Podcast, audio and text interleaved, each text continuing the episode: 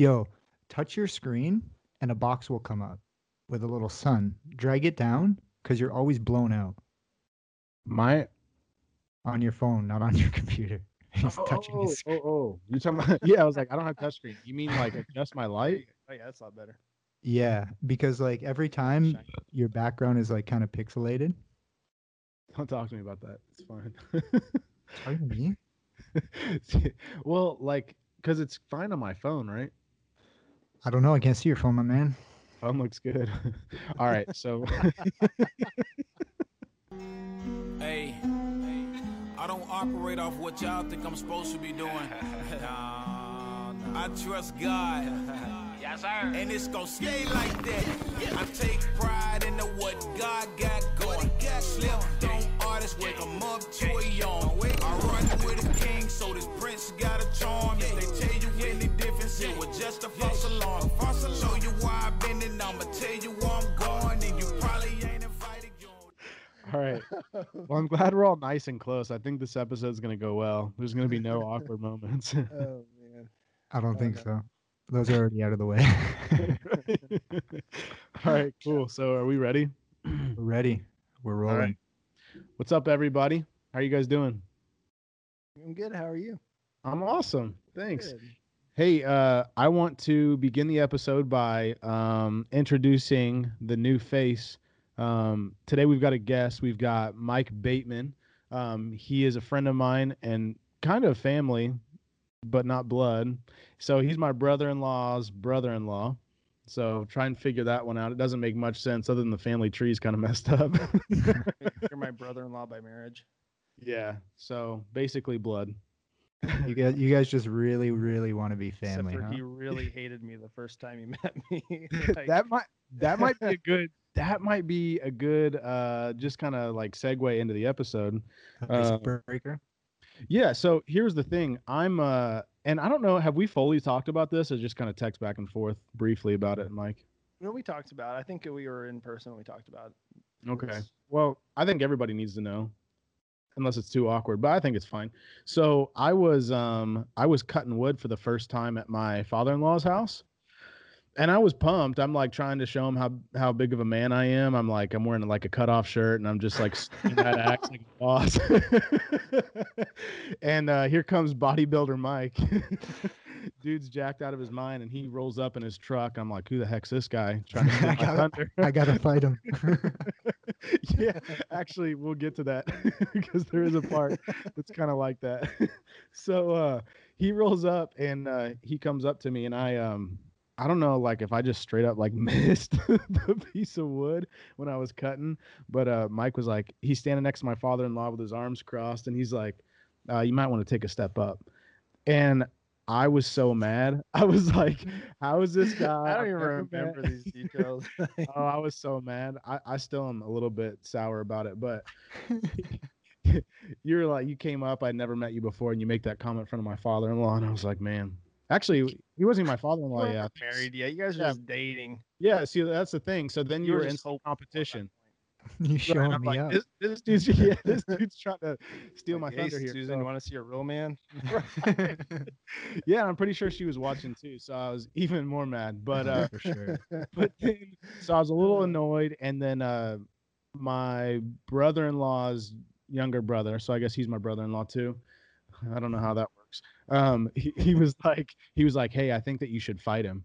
And I was, like, no, that's not gonna Oh, happen. He's like, yeah, you'd probably lose because he's got big muscles. I was like, gosh, dang, I can't win today. This sucks.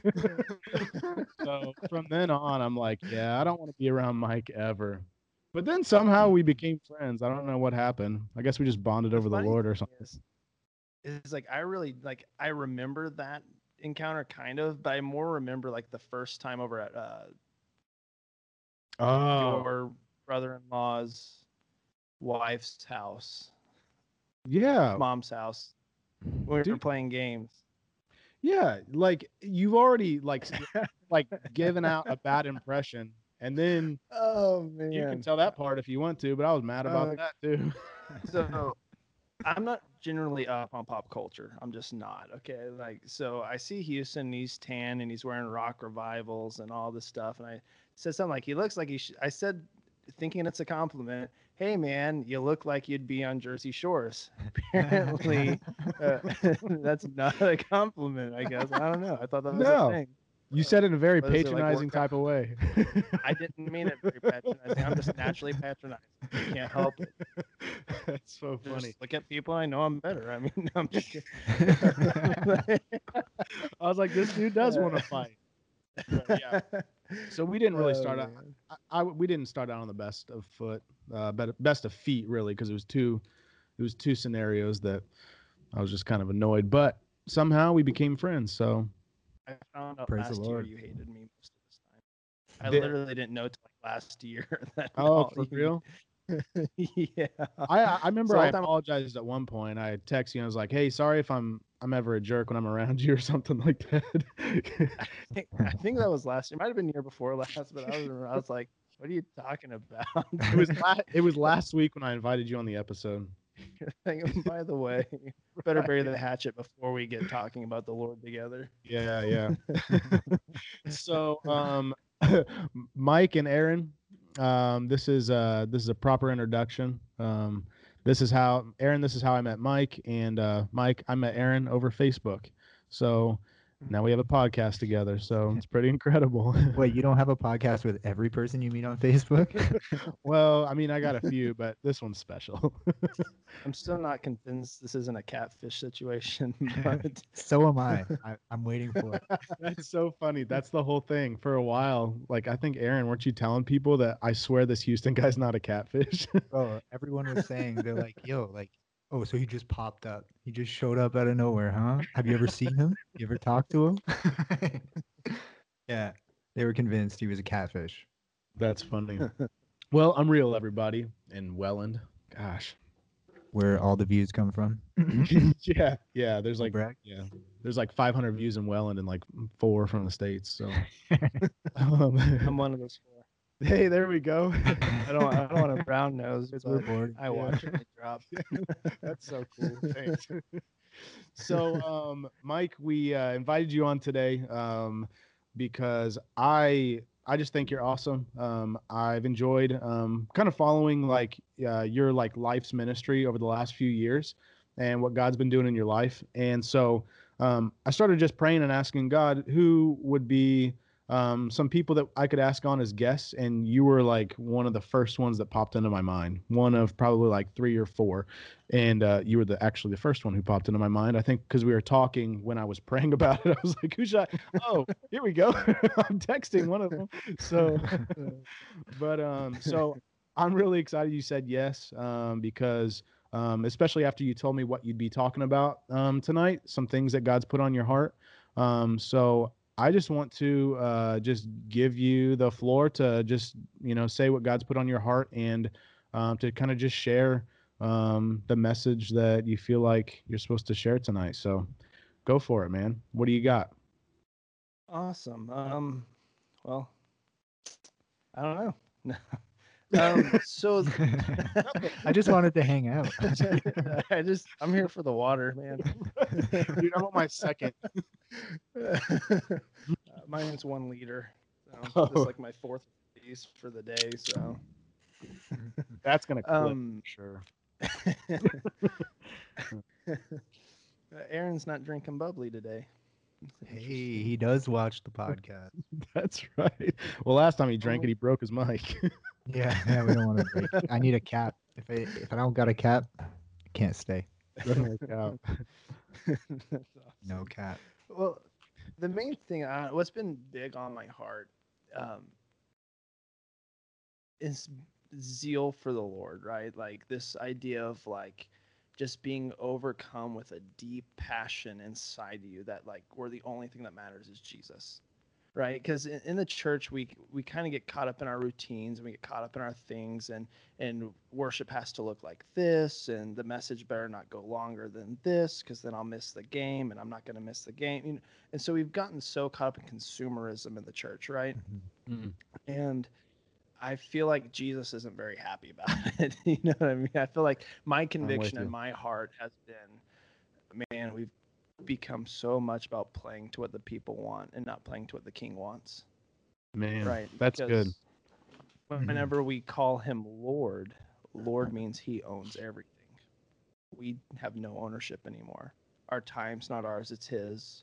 Our desires aren't ours; it's it's his. Right? So, Yeah. so yeah. to call him Lord, we we t- we've taken that that Lord and we've cheapened it so much to mean just like you're big, you know. Well, kind of like with the fear of the Lord, like you guys were talking about last week. You know, we've cheapened it to just be reverence when that word in the original Hebrew actually means terror, dread, seeing something terrible, seeing a terrible thing, dreadfulness. You know what I mean? Like it, it's a deep sense of true fear, and and I feel like that's the zeal. You can't have zeal for him without fear for him. You know.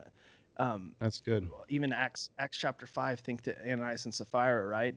It says that they died, and then the fear of the Lord broke out in the church. And the very next thing it says, and many signs and wonders were done by the hands of the apostles. Mm. Yeah. So what what kicked that off, right? Yeah. Had to be the fear of the Lord, right? So Yeah. zeal for that house came back, and um, and in John chapter two, um. I'm sorry, guys. I'm kind of a preacher, so I can kind of preach. So I'm going to No. try to be more conversational, but Don't No, apologize. Yeah. That's This is what we want. man. Go for it. in, in John 2, uh, 13 through 17, um, it's the story where Jesus goes into the temple, right? And he sees them uh, selling oxen and selling doves and doing the money changing. And he goes in, goes in. He's like, what the heck's going on here? And he starts flipping tables and driving out the money changers with a whip and doing all this stuff. And in John 3:17 it says his disciples remembered that it was written zeal for your house will consume me right and and that that zeal for your house consume, will consume me comes from Psalm 69 9 but when you read that in context of what was going on in David's life who wrote that David was talking about himself yet it's it's so funny that it's saying this was also written about Jesus which even speaks greater when Jesus said scripture speaks of me right that everything in scripture from Genesis to Revelation has to speak about Jesus, including Yeah. um, Leviticus, Levitical law. It's all about Jesus, right? Yeah. Right. It's about- Absolutely. How to how to have closeness with God, and it's through Jesus. I mean, I can go off on rants and tangents, so I'm going to try to do my best not to, because I know we got a time limit we got to try to keep to. Otherwise, I could really make this a long thing. I, I get very passionate about. We're already like two hours in anyway with all the show stuff. so it's whatever. I was saying, my wife's been sitting in the driveway for 20 minutes waiting to get in. So- but Uh, um, That's good. I like that. Keep going. but in Psalm 69, I'm actually going to back it up a little bit from verse 9, starting verse 7. It says, For it is for your sake that I have borne reproach, that dishonor has covered my face. I have become a stranger to my brothers, an alien to my mothers. For, for zeal for your house has consumed me, and the reproaches of those who reproach you have fallen on me. When I wept and humbled my soul with fasting, I, it became my reproach. Right. Mm. So David's saying, listen, I care so much about you and I love you so much that people hate me now. Their hatred for you has become their hatred for me because Yeah. I want you so much that I'm taking on your identity, right? And he goes on and he says that I'm the talk of those who sit at the gate and I'm the song of the drunkards. So like he's saying I've become the lowest low. Like people make fun of me. I'm the crazy guy in town that everybody talks about. You know, it's become a popular thing to kind of make fun of like the tweakers and stuff like that. Is you see, well, he's saying like I've got that reputation. I am crazy. I am nothing. I'm that. I'm that low because I love you so passionately. Because I'm so consumed with zeal for you, right? And and for us as New New Testament believers, looking at that phrase, "zeal for your house has consumed me." Well, what is His house now? It's us. We're the temple of the Holy Ghost, right? We're we're the, Right. we're the temple. Yeah. So, zeal for your house is consumed me. Well, what does that mean for us? That we're supposed to look like Him. If we're going to house Him, if we're going to house His presence, if we're going to be working and moving for Him, it's got to be us. Yeah. On the door. I did hear that. That was Jesus. I think it was three oh. knocks, right? that's zeal. That's zeal knocking on the door of your house. All right, pause. I'll be right back. All right, cool. Hey, is the audio coming in weird? Yeah, it was. It almost sounded demonic. I was like, I would be like tracking really well, and then it would just go, and I'm like looking at you like, are you hearing the same thing I'm hearing? I look at you like he's not reacting, so I think it's good. I was trying to play it Give off. me like two minutes. I'm sorry, guys. No, it's all good. Yeah, we can clip whatever. well, Eric can. yeah, yeah, we can clip whatever. Shut your mouth. yeah, I can do whatever you need me to. Bro, don't even. You don't even need to be in it. I could Right. just overlay you in there, or Aaron can. One or the other. yeah, Houston just does thumbnails and it takes them like three weeks to get. they literally take two minutes each. I don't know why it always takes me so long. But they're sick thumbnails. That's true. They are they are looking pretty good. I've liked a few of them, especially. you shouldn't. uh You shouldn't have told me it only takes you two minutes though. It takes like Otherwise, 20 takes me two hours. no, I make them on an app on my phone, so I don't even actually do them on the computer. I make them on the app I told you to get. Did you get Bazert or whatever it's called? yeah. Bizarre. Mm. Bazaart, Yeah, that's what I make them on. Just an angry child. I thought that was him. it, it was his microphone. It was one of those devils. Bro, Dude, before you with the came on- you need to pray over your microphone. Jesus name in Jesus name in Jesus name. Cast that thing out. Um, yeah, before you came on, his audio was clipping real bad. Like he would be talking and then it would just go silent. So we got that fixed. So I don't know what it is. He's got an interface and he said he's got a lot of cords plugged into it. So he said he's got like this whole setup. So oh, there he is. He's probably been listening the whole time too. no. Yeah, he Just plug it has. back in. Oh, for sure. really happy. we were hear? wondering. Well, we were wondering what was going on. It's an exorcism. That's so funny. oh man. Um, we're getting some uh, like feedback from your mic. it's worse than feedback, bro. It's like a demon. It's like it is. It's even doing it when you laugh. oh man. So like like right now you're actually getting like having issues with my mic or no, it was only when you were reading from Psalms. Yeah, you were talking and like I was tracking with you, but then all of a sudden it's like, yeah. But uh, it's it's good now. But uh, but I followed through it. Like you could make out the words; they just sounded super like it wasn't you saying did it like almost sound like digital pixelated kind of? yeah, You did That's that like- earlier too, Houston, on my end. but very strong. Oh, I was sounding like that on your end. Mhm. Oh, for real? Yeah. Mhm. So it's it's definitely just Skype. So it looks like we're gonna have to find another new platform. We've been we've been on Zoom now, Skype. Now what? Hey. Facebook chat. Facebook the new chat. Yeah. The meeting. yeah. yeah, except for we Uh, can't after say the twenty third. we can't say Jesus on there, or it'll get clipped out. I'm I'm already say Jesus and it'll be fine. Yeah, Problem Yeah. solved. that's right. Um, so you had just read in Psalms, and then um, you said, "Give me two minutes." All right. So I Sorry, don't yeah. know where Okay, that- so I don't know where to. Okay, yeah, I'm glad you know where you're at because I don't know where Um, you're going next. So that like when he says that uh that I became a byword to them, I am the talk of those who sit at the gate, and I'm a, and the drunkards make songs about me, right?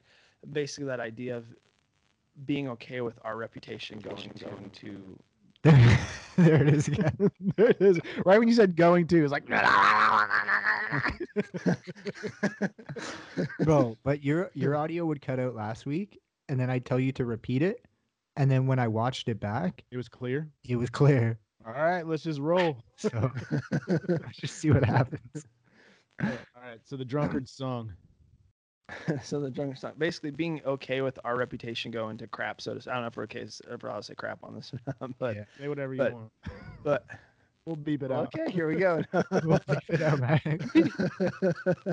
I just said crap. We gotta make it safe for children on YouTube.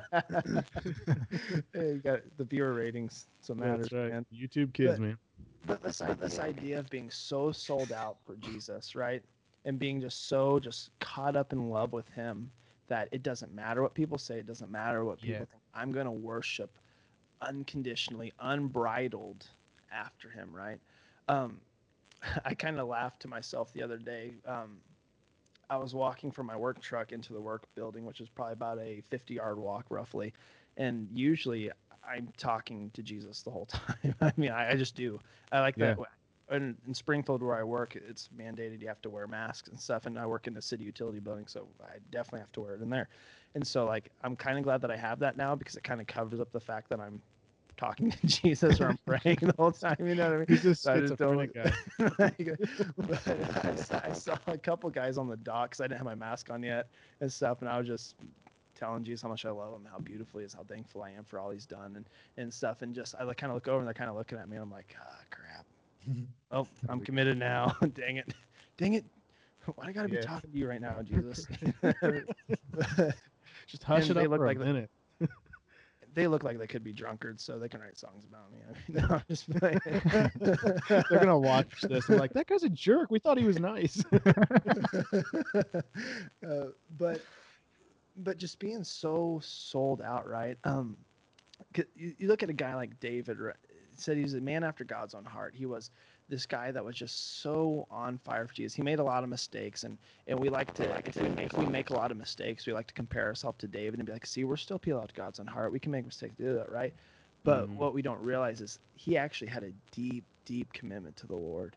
In Psalms 132, he said that he's actually being quoted by Solomon in Psalms 132, but he says that, that he swore that he wouldn't go into his house or take in the comfort of his bed. He'd give no sleep to his eyes or slumber to his eyelids until he found a resting place for the Lord.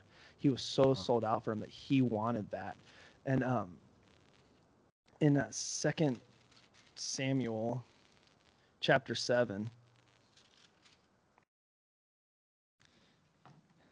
I'm going to try not to read too much and just jump around a little bit. But Yeah. in starting in 7 1, it says, Now when the king lived in the in his house, and the Lord had given him rest from all his surrounding, surrounding enemies, the king said to Nathan the prophet, See now, I dwell in a house of cedar, but the ark of God dwells in a tent.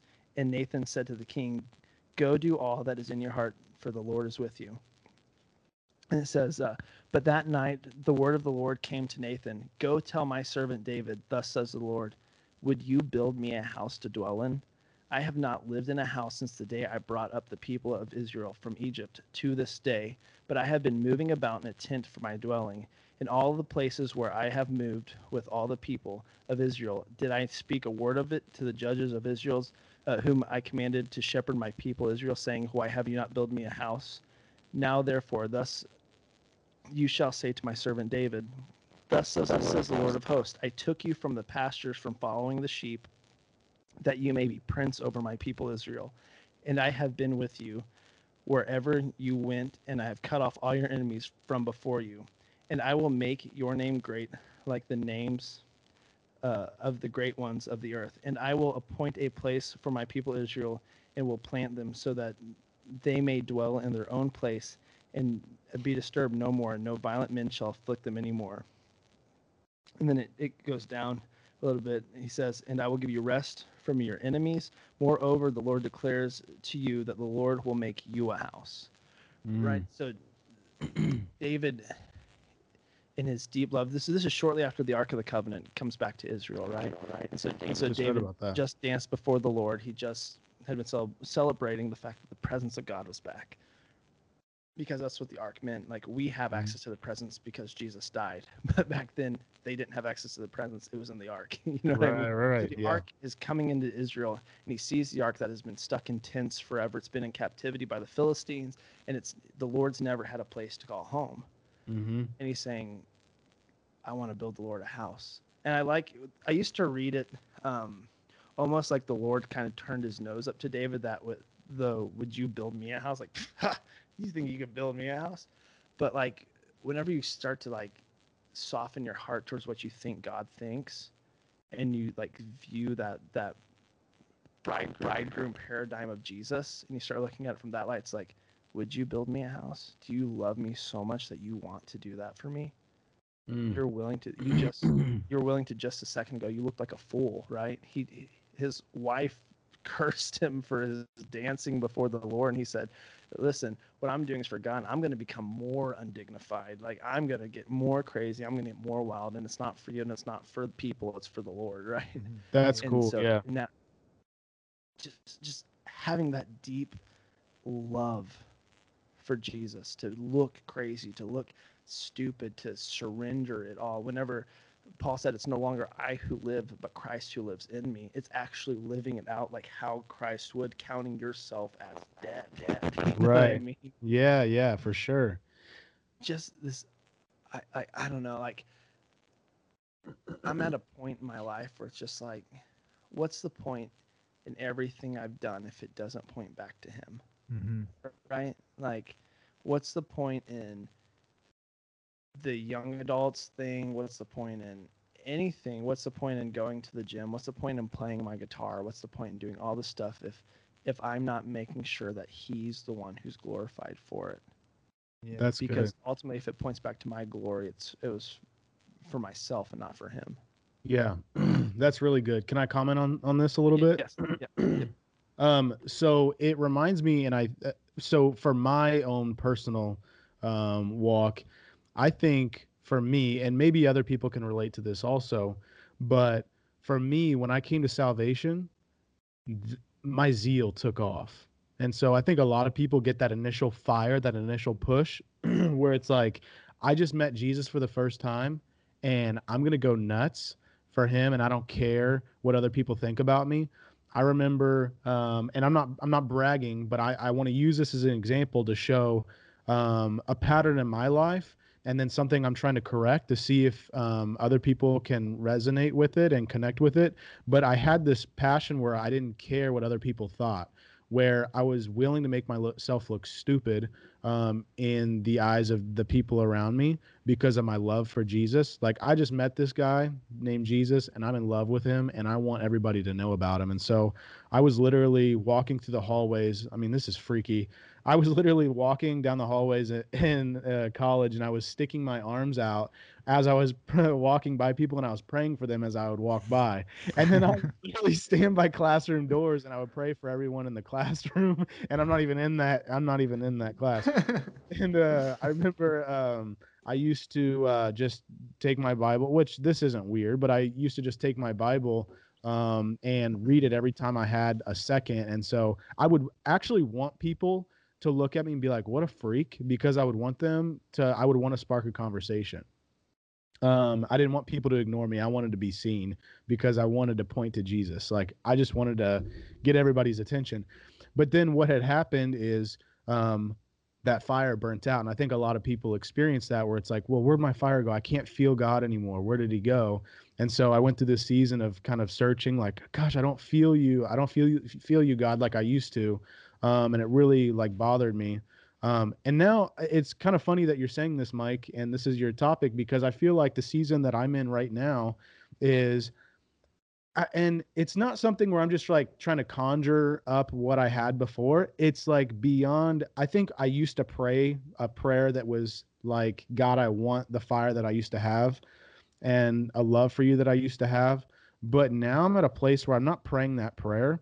It's like, I'm just saying, like, God, do in me now what you couldn't do before and that that you have planned for me right now. Like, I know my relationship with you, what it was like then whether it was 10 years ago or five years ago or a year ago.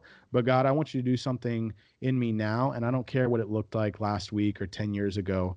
I just want you to move in me now. And so I feel like that zeal is being restored to where I am willing to do some things um, that I, I don't care what people think about me anymore. I think for a while, which is weird, like like even loving Jesus um, and being in relationship with with him in the last 10 or 11 years of my life you wouldn't think that that would go away but i think it does i start to i started to care about what other people thought about me making sure that my doctrine is correct and really like which is important but just focusing on the wrong things instead of like returning to my first love and saying okay jesus i love you more than anything i don't care to look like a fool just use me right now um, whatever your will is I want you to fulfill it right now in this very second of my life. So that's kind of where I'm at right now. So it's actually really timely that you're talking about this um, because it really hits home for me right now in the season that I'm in. Like you know what I, I I love how you said that about like you didn't feel him like you used to. You know what I love about that? I actually I'm getting to a point I used to hate that. Like I used to hate when I couldn't feel him like I used to.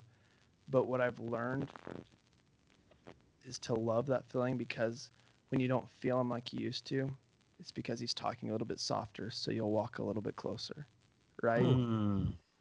He's whispering a little bit softer, so you'll walk just a little bit. In Matthew, um, in Matthew 10, 27, 26 to 27, actually, you kind of talked about it last week a little bit. 'cause he's talking about, you know, don't fear a man who, or who, you know, after they kill you can do nothing, but fear God who, after he kills you, can also condemn your soul to hell. But Right. uh, right after that, he says, let me, I'm just going to flip to it because I'm going to misquote it. And then I'll be marked up as a heretic. Oh, But- we'll, we'll throw you under the bus too. It wasn't us. It was Mike. That's exactly why I, I better just go ahead and read, it- read it. Um, It's funny. uh, but in verse, so in verse 26, that's what he says about, you know, uh, have no fear. So after that, he says, have no fear of them, for nothing that is covered is revealed nor hidden. It'll be known. In verse 27, it says, what I tell you in the dark, say in the light, and what you hear whispered, proclaim on the roof, or the housetops, the rooftops. Um, so that that intimate setting of that nighttime with Jesus. I mean, the reason why John beloved the beloved was John the Revelator was because he was the one whose head was on Jesus' breast, right?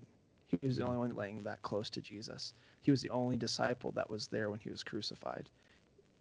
Because he heard the Yeah. whisper and he drew closer, right? That's good. Yeah. Yeah. And when we hear the whispers, we stop, we stop feeling the feeling, and we feel like you know he's at arm's reach, and we can't feel anymore. It's because he's calling us closer. Um, when you were talking about it, I immediately thought the Song of Solomon, chapter um, five. Uh, and I'm just it, it's a little bit lengthy, but I'm going to read it because it's it it fits the condition. And um, I'm I'm a preacher, man. I'm sorry. I can just I love it, man. go with it. There's so much gold it in what you're saying. So keep going.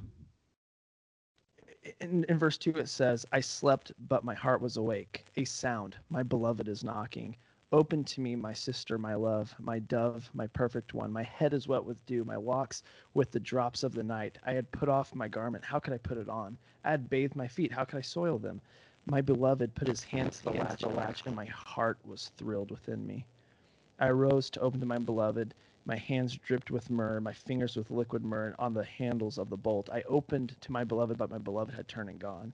My soul failed me when he spoke. Uh, I sought him, but I found him not. I called to him, but he gave no answer. The watchmen found me. As they went about in the city, they beat me, they bruised me, and they took my veil away. Those watchmen of the walls. Uh, I adjure you, daughters, which or be like I hold you to an oath, O daughters of Jerusalem. If you find my beloved, tell him I am sick with love. And so we, we see this scene unfolding, right? And she says that she's she slept, but her heart was awake, and she heard the knock of her beloved. And he said, "Open up to me. You know, I've been here a long time. I've been waiting for you." But then she starts making excuses. Well, I've already I'm already in my nightgown. I've already washed my feet. If I get up, if I get up, my feet will be dirty. And and that so speaks to like our, our condition a lot of the times, right? Like Jesus wakes us up at four in the morning, and he's calling us to spend time with him because he longs to be with us. And we go, "No, Mhm. I'm, I'm tired, Jesus. I got a lot of work to do today." Or um, I didn't get to bed late. I don't have time right now, and and then he he reminds us right that he grabs the latch and he he shows us his hands right. He shows us those that holes in his hands, or or he reminds us of the things that he called us to, and then we hop up and we reach to the door, and it's like we miss the moment. You know what I mean? Like Right. like and it's funny to say that because we're like, oh, well, God's a good God. He's gonna meet us where we're at. But sometimes there's something special that He wants to to deposit in us, right? And He's looking for that just obedience that zeal to just be uncomfortable and to wake up at three o'clock, o'clock or whatever time He wakes us up and say, okay, God, I'll get on my knees before you. When what do you have for Wow. me? You know, I, I love you that much. But and then it goes on whenever she finally awake, zeal for is coming back, right? And so she goes looking for him. She goes finding him, and the watchmen find her and they beat her and strip her of her veil and send her away bruised. And that's so much like what we see a lot in, like, um, I want to tread carefully. Um, I'm not going to tread that carefully, but we see it a lot in church leadership, right? You get fired up for Jesus. You get zealous, like in love for Jesus. And like, oh, calm it down, Skippy. Like, we, we, we want the lost to come here so we can get them saved. So you need to cool Yeah. it down a bit. You need to calm down. It's like, no, man, but you don't understand. Like, I'm sick with love. And the thing is, thing is, is we forget that when you're sick with love, people start asking questions. It goes on right after he says, I'm sick with love. She says, the people of the other Seder, what is your beloved more than other beloveds? O most beautiful among women, what is your beloved more than other be- beloveds that you would hold us to this kind of oath to tell him this? And look what she says. She says, My beloved is radiant and ruddy, distinguished among 10,000. I can pick him out in a crowd. I know my beloved. He's most beautiful, most stunning. She goes on to describe him, saying that his head is the finest gold. His eyes are doves bef- beside streams of water, bathed in milk, sitting beside a full pool. It's like this love sickness about her. She's just so overtaken. She can't help but say, He dazzles me. Everything about him is perfect. Everything about him is pure. Everything about him is lovely. I just want, I just want to behold him. I want to hold him tight. I never want to let him go. Right. And um, I think in the Song of Solomon too, she has a similar kind of dream situation. She goes looking for him and she can't find him. As soon as she finds him, she says, "I when I found him, I cling to him and I wouldn't let him go." Right. So it's like Yeah. that idea. I'm so sick with love for him that I'm okay with being stripped and beaten and bruised by my fellow believers because I'm so in love with him that they consider me too in love with him. Right. Yeah, yeah. What did Paul say? If I'm in my right mind, it's for my sake. But if I'm beside myself or if I look crazy, it's for Christ's sake. And Mm. it's living out that craziness and being okay with just not looking okay to people. Right? That's yeah. That's so good. I love this. And let me say another thing. Um honestly, um I want to I want to stay on this gear, but I want to like bring uh Aaron into this because tonight and so not a lot of people probably saw the same thing that I saw tonight, but since I've known Aaron, um seeing what the Lord's been doing in his heart, I've been able to see even even just knowing him over the last few months the lord um began to produce this zeal and this passion within him. And tonight when when you came on and kind of pre-show aaron when i was telling you that i was watching tonight your guys' prayer and worship night when you were praying i literally and i told you eh, like message my wife ask her i literally cried. Um because so mike you were saying like the pet like um like you see um like um like she saw her beloved. He was perfect. He was lovely. She like just wanted to hold on to him. Tonight when i was watching you pray aaron and worship i literally saw you have those feelings toward jesus and it was really inspiring. I literally just started crying in my living room because i'm like this guy gets it and this guy loves jesus and he doesn't he doesn't care what other people think. Like Mhm. he you like put your heart into you know loving jesus and and worship and i was seeing that and i was just i was inspired. I'm like man like i don't feel like i fully do that all the time. I think i'm worried about what people think about me. And sometimes even and i'll open up a little bit sometimes even at, at like worship on like a sunday morning at church sometimes i don't always raise my hand because i'm wondering what the person is thinking next to me. I didn't i didn't grow up worshiping like that and so it's a little bit awkward still for me um, and i'm always worried about what someone's thinking about me and then when i see brothers like you guys who are talking about your relationship with the lord and then also walking it out and i see the love that you guys have for the father um, and and the love that you have for jesus it, it blows my mind to see that and it really fires me up and inspires me um, and so literally just this evening i was just crying in my living room when I, while i was watching you and listening to you pray because the love that you have for jesus is just super like it just catches me on fire man so that Mm. like related perfect Aaron, I'm going to call on you. Um, because the thing about home, i i there was something astir in my heart, and, and, and that builds a connection because um, when, when people become adults, there comes a point where it's time for them to launch out of home. Because home presents, you know, security, safety, provision, all of those different things. But there's a time to launch, there's a time to, to do that. And I think in the same way that we can get so comfortable that- in our spiritual home and be afraid to step out, um, I believe that there's there's a generation of younger people who might maybe are afraid to step out in into the things of the spirit, maybe are afraid to step out in faith, maybe are afraid to to launch into that journey because it's safer for them to be under their mom and dad's spiritual covering you know uh, still carrying their parents faith and not owning it for themselves. And so aaron I want to ask you to pray for your for your generation. I want you to, i want to ask you to pray for for, for those of your age and younger, the, the you know the adults, the younger adults, the teenagers, and, and and let's just pray that they would have encounters with God, that that they would have infillings of the Spirit, that they would that they would be stepping outside of their home, that they would be launching into their journey of faith that God is calling them to. Would you do that? Um, just before I do that, I, I felt like like God was putting a specific verse on my heart um, in First Samuel when when Hannah's praying and crying out to God. Um, she at one point she says that God exalts those who humble themselves, and He humbles those who exalt themselves. And uh, I think it. Uh, sorry. That's okay.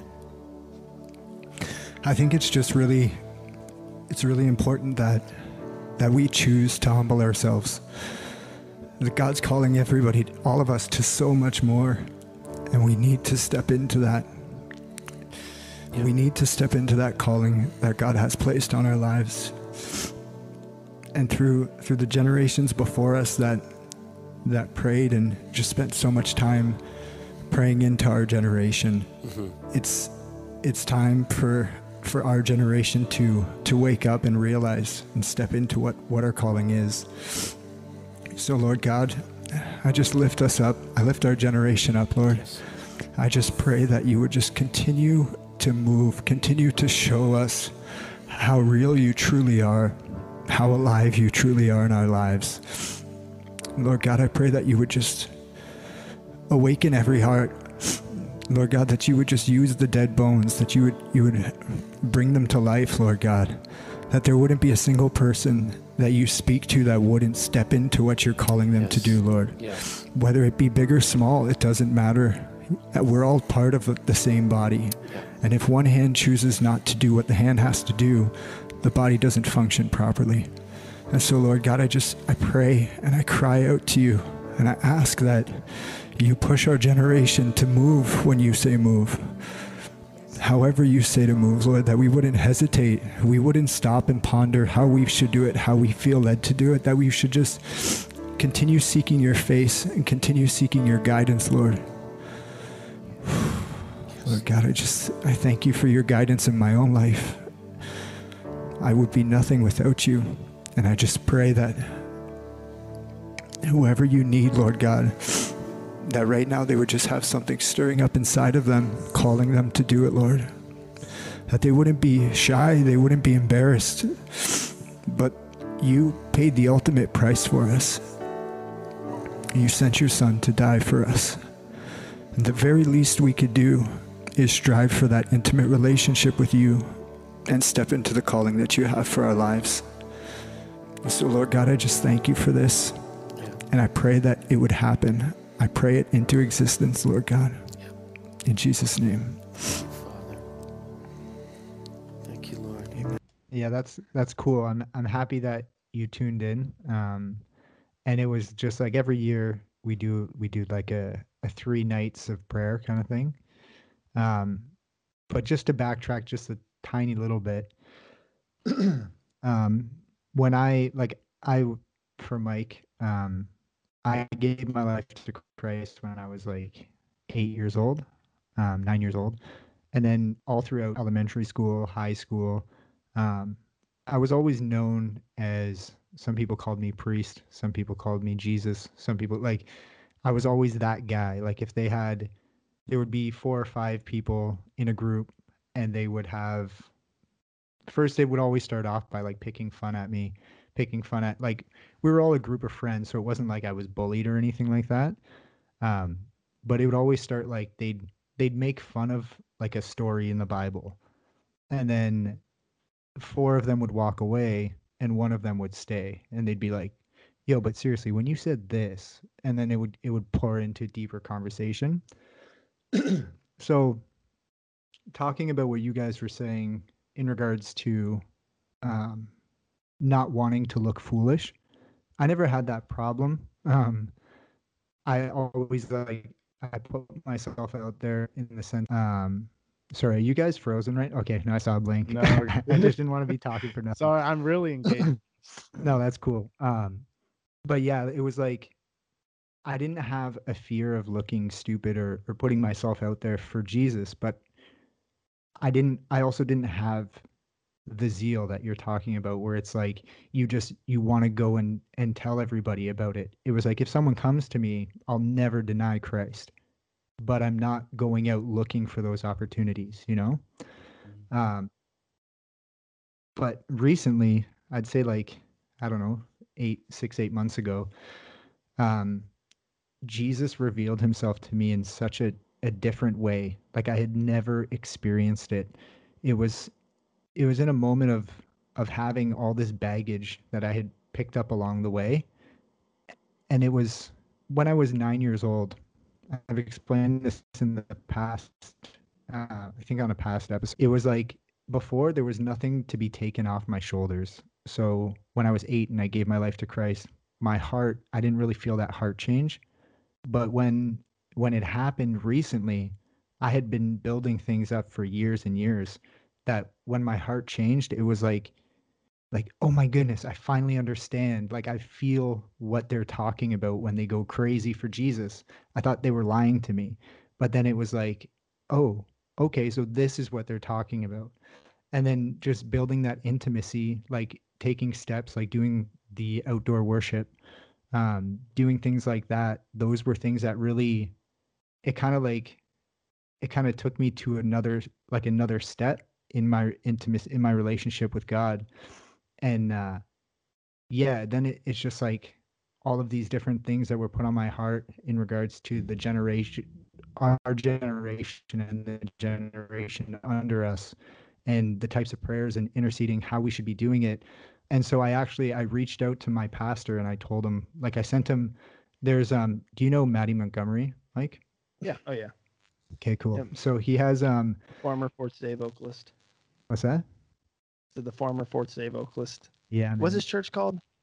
uh, the Uh, altar Alter you. Oh, yeah but he um he has this one track it's like a spoken word and it's called joshua generation um i'm gonna I'm gonna drop the link in this in the podcast in the description of this podcast because it's it's fire like anybody not anybody everybody needs to hear it so i just went through and i wrote it out and then i sent it over to him like as a message i made sure to say like these are not my words you know You should just claimed them.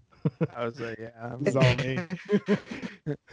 yeah, this is actually fully me, no one else. Um, no, but so I sent him that, and there were parts where, like when he talks in it, he talks about um, the generations before us, like fasting and praying and and seeking God on our behalf, and he is somebody that, hands down, no doubt, he always had so much fire when it came to um, the children, like younger generation, just because it was like he understood that God was going to move really big in that generation. Then tonight he was like, "Yo, I'm Aaron. I'm going to call you out of your comfort zone, and I'm going to ask you to pray for our generate your generation and the ones to come under you." And so it was like, like he, he saw my heart in that moment and what God was putting on my heart for that generation, and then it was like that moment was like I've never experienced something where it was just like a like out calling people out in love. You know what I mean? Like like we have we have a calling, we're asleep. Like we need to wake up and we need to step into those those positions that that God's mm-hmm. placed us in. Mm-hmm. So Um, now. but yeah, it was I've never so quick summary, I've never had a problem with going out and speaking about Jesus, but like someone would have to talk to me about it first. Whereas mm-hmm. now it's like if I feel if I if I'm in a situation where I can bring it up or I I even in situations where it's probably not proper, quote unquote proper, like church world proper to bring it up, I'm sneaking it in there. you know? Yeah, right. So yeah, it's it's definitely and and like you said, like a lot, a lot of times people will say like, okay, tone it down a little bit, you know, being a little crazy, but it's like, what do you want me to do? like, Yeah. what more should I do? You know? Yeah, you're in love. You're in love. That's it. Whenever you set your heart to only have Him, that's all you want to talk about. You know what I mean? Like whenever you set Mhm. your eyes and your heart to beholding him, to just loving Jesus, to to look at the most beautiful, the most perfect. I mean, he's infinite, right? A.W. Tozer talks about the infinitude of God, the fact that Jesus is so infinite. I could talk about his beauty for I could use every human vocabulary of every language to talk about the beauty of Jesus, and it would still, still not even be a grain of sand in the vastness of his beauty. You know what I mean? Yeah. The vastness of his grace, or his mercy, or his justice, or his judgment, or his perfection. How great of a King, a King, Lord of Lords he is. How perfect he is as the Lion. How perfect he is as the Lamb. You know, there's no amount of words that I could do, but I have to set my heart to never exhausting it either. You know what I mean? Like I have to be non-exhaustive with it. I have to just I got to I got to try to describe his beauty with every word I can think of. and I. I think that's a big thing Yeah. too is a lot of times like that not losing sight of that not exhausting like you said like so many times you don't want you don't actively say okay i'm gonna start on the downward slope you know what i mean but it, it just like almost just happens if you're not constantly in his word constantly praying building that intimacy it's so easy even inside of a church you know what i mean like yeah. uh, I was a Yeah. youth pastor for a year, and it's so funny because like in that year that I was a youth pastor, versus even my life now, like when I would get into the Word as a youth pastor, I would get into the Word to have something to teach people. like, right. Like I feel like I had some pretty fire messages. Don't get me wrong. like, I'm sure were you did. I'm sure you did. but but my heart wasn't in it right like i talk about the gifts of the spirit to talk about the gifts of the spirit you know i would, I would Mm. talk about healing to talk about healing but what i've learned now and what's different in the like um uh, I'm charismatic, pretty much. I'm gonna be, a, you know, I- I wouldn't We say all I'm are. Pentecostal because I don't do snakes, but like, Wait, you don't? Come on. We'll take up End snakes. meeting. but but like obviously I believe in the function of the gifts in the church and and, and you know I b- believe in tongues I pray in tongues I was baptized in the spirit when I was eight years old you know like like I, I believe in these things. But what I've started noticing is whenever I started to look at everything through the lens of Jesus and teach about through the lens of Jesus and not just study it for them but because I wanted Jesus we mm-hmm. started seeing these things happen in our young adult meetings. Like when I would start teaching about healing so it glorified Jesus we started seeing healing happening in our, our young adult service and we started having words of knowledge words where I'd start feeling a pain somewhere I'd call it out sure enough somebody had a pain and then Jesus would heal them you know like he'd, he'd Right. take the pain from them right Yeah. but it was because I switched the posture of my heart. Before I wouldn't go to those places because the pastor's sons were both up there. The uh, family pastor's daughter was up there. There was another guy who's very well versed in scripture and I was always nervous about maybe not sounding theologically correct or pushing the limits and maybe they don't all believe like I believe about him. And so I'd shy away from these things but then whenever I surrendered myself completely to it we started seeing we started seeing people falling under the power. We started seeing all these things start happening Wow. but it, it was all because we as a body really were on the same journey to be sold out for Jesus right we were all, we were all on the same journey that we didn't care anymore that we looked goofier and we, we met in an, an upper room of the church and so if people fell over you could hear downstairs up here falling over you know what I mean like There's a young like, adult you, again. you could hear these things Right. Everybody's But I- falling out in the spirit. I've learned to be okay with being a flake. You know what I mean? Like in the natural, I'm a flake, and I'm okay with it because I'm so sold out for him that uh, that's fine. Call me a flake. Talked about how I'm flighty, or maybe I'm I'm spiritually immature because I'm about these things. But I would argue that if you're so spiritually mature that you're not uh, indignified before him, then you're probably not really spiritually mature. That's I like that, man. I really do. I, I think and and Mike, we're not even really that I, I- would say we're decently close, but um, we live three hours away, so we can only be so close as far as like getting it together and talking or keeping up with one another. Um, but even I don't I, I don't know. I don't want to like speak something and you're like, oh, that's not necessarily true. But I really feel like over the last couple of years, um, and not just with you, but maybe your entire family. So when I say your entire family, I don't know your kids super well. So I'm really just talking about you and your wife. I've seen I've seen God do something in you and your wife over the last couple of years, just seeing it from afar. Um, and I've I've even talked to Susan about it. I'm like, hey, I think something, and I've talked to Nathan about it. Um, I'm like, I think like something's going on here. Like I've seen a change, and not that there was something wrong, but it's just like I've seen something where you you two have just like catapulted like from one place to another, um, and it's really powerful. Being three hours away from you, um, and feeling this feeling when I'm not around you all the time, hardly ever, but knowing that God is doing something big in both of your lives or in your family's lives, I've seen it. Um, and so when you talk about, you know, your experience in, in, you know, young adults and stuff like that about surrendering to Jesus and just saying, you know what, I just want to go all out for him and not just focus on the gifts or focus on this thing, but just focus on intimately loving Jesus and then taking people with me on this journey and then seeing the things that you would see. I think that's probably what I've been seeing from afar, just from the outside looking in. There's something going on, and I'm like, I want a part of that. And then I heard you speak a few weeks or about a month or so ago, and I'm like, there is totally something going on, and I want a part of this. so it's cool. I, I really like what I'm seeing. That's like where what I felt. I, I told my pastor whenever I was the young adult leader. We actually two weeks ago stepped down from that um, in our church. Um, but what I, him and I had been talking. There was we used to worship upstairs after after corporate worship with uh, the rest of the adults, the older adults on Wednesday. So we'd go upstairs to upper room and uh, we had a keyboard up there and we just ministered to the Lord until he directed what we were supposed to do. I'd always come prepared with something to say, but if I didn't say what I prepared to say, that was fine. We went with what he wanted to do. And then um, my pastor, uh, he had came up to me and said, "Hey, listen, we want to go a different direction for a while. I don't want you guys to do worship upstairs." And I was like, "What? like, Mhm. what's more important? I want you to focus on teaching." I'm like, I don't have anything more important to say than he's beautiful. He's altogether lovely. He's worthy. He's more precious than silver, more costly than gold. He's more beautiful than diamonds. Like I have nothing more to say than how great he is. And I can worship for 40 minutes and they'll get more out of the five minutes of me talking than me speaking for 45. Like I, I'm at the point in my life where I read Psalms 50 or not Psalms, Isaiah 53 and I cry.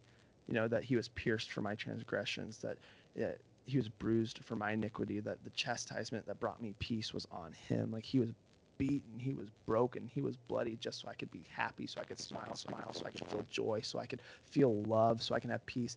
That his wounds were brought my healing. His he was ripped open, flayed wide open, so I don't have to have a cold.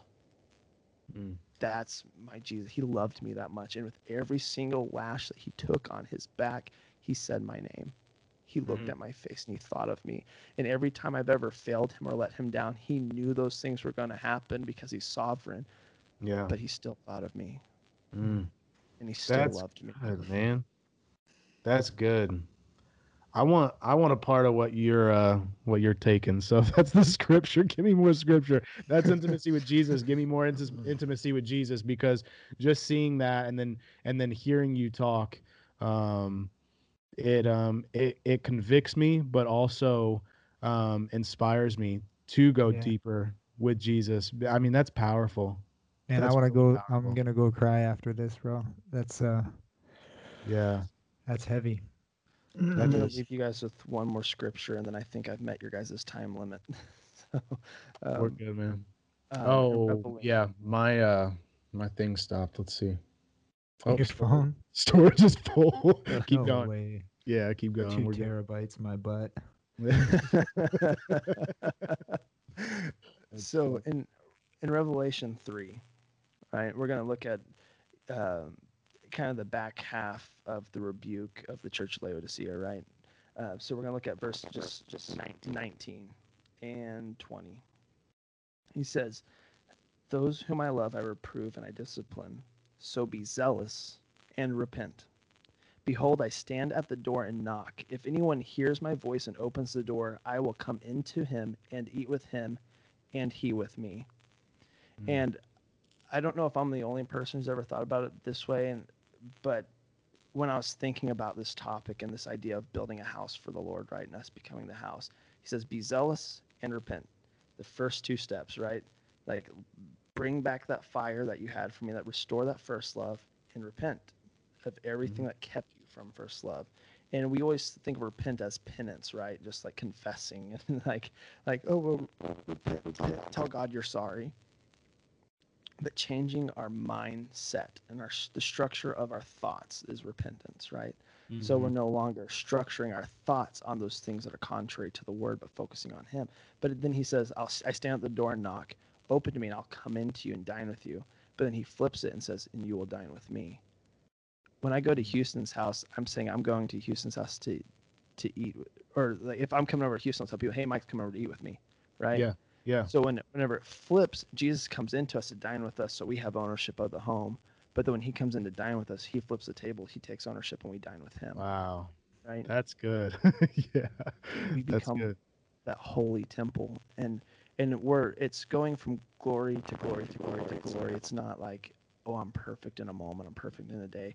My wife probably still sees the uh, the worst of me still. You know what I mean? Like uh, she catches most of my shortcomings that fall on Ashley. They don't fall on it before most people.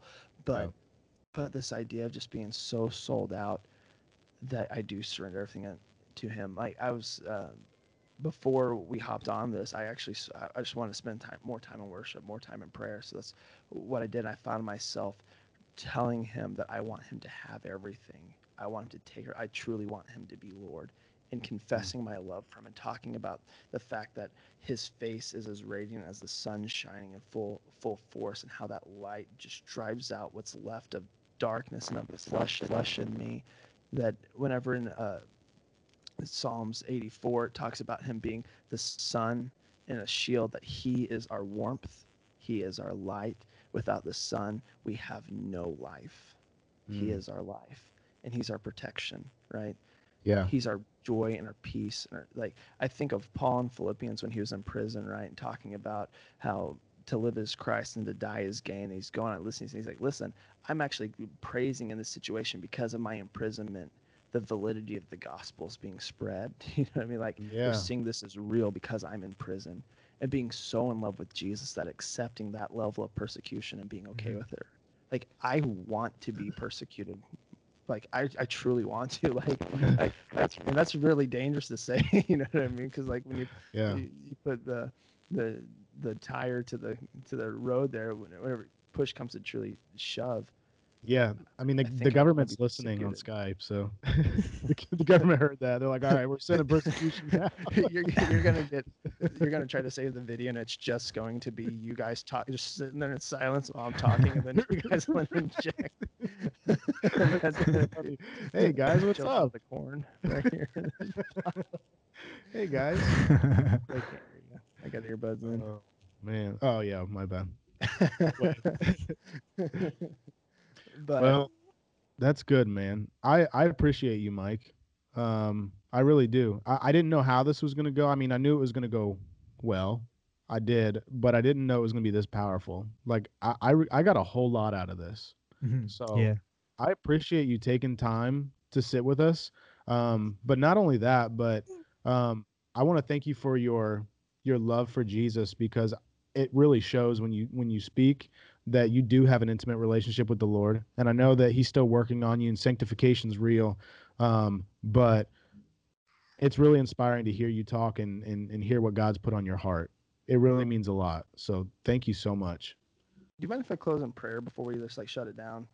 Let's go. Sorry, Absolutely. I, I know it's not usually how you guys in, but I don't not dismissing what you what you just said either. But I wanted to get that in before you guys like shut off the recording. but no, honestly, Houston, like uh, it's funny because like as I've watched you grow and I've seen like these different cycles of like each level of faith that you've come into, because I don't know that like there's Hi. Ezra, buddy, you gotta stop. Well, hello. Um, if there's any um, you know because we're all on a journey we all grow differently and we go through different processes where different things become important to us but i don't know that i've ever seen a time where i didn't feel like you didn't have like a, a passion for the lord like your facebook i think blows up more for jesus than mine does you know what i mean like like whenever not that that's the bar which we measure but like I, I think that you've always been very vocal for the lord that you've always had a zeal, whether you've recognized it as zeal. I, I think it, I think it'd be more humility in you saying that like,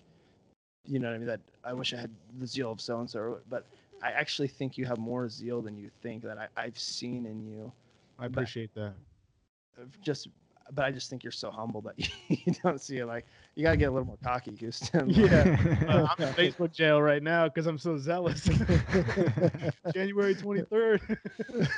I was saying, 'cause I've never been in Facebook jail for my faith. You're like a modern day Paul. oh my god, that makes sense. All right, let, let me just pray, and then I'll let you guys close this how you guys want to close it. Uh, Jesus, we love you and we worship you. There is nobody like you.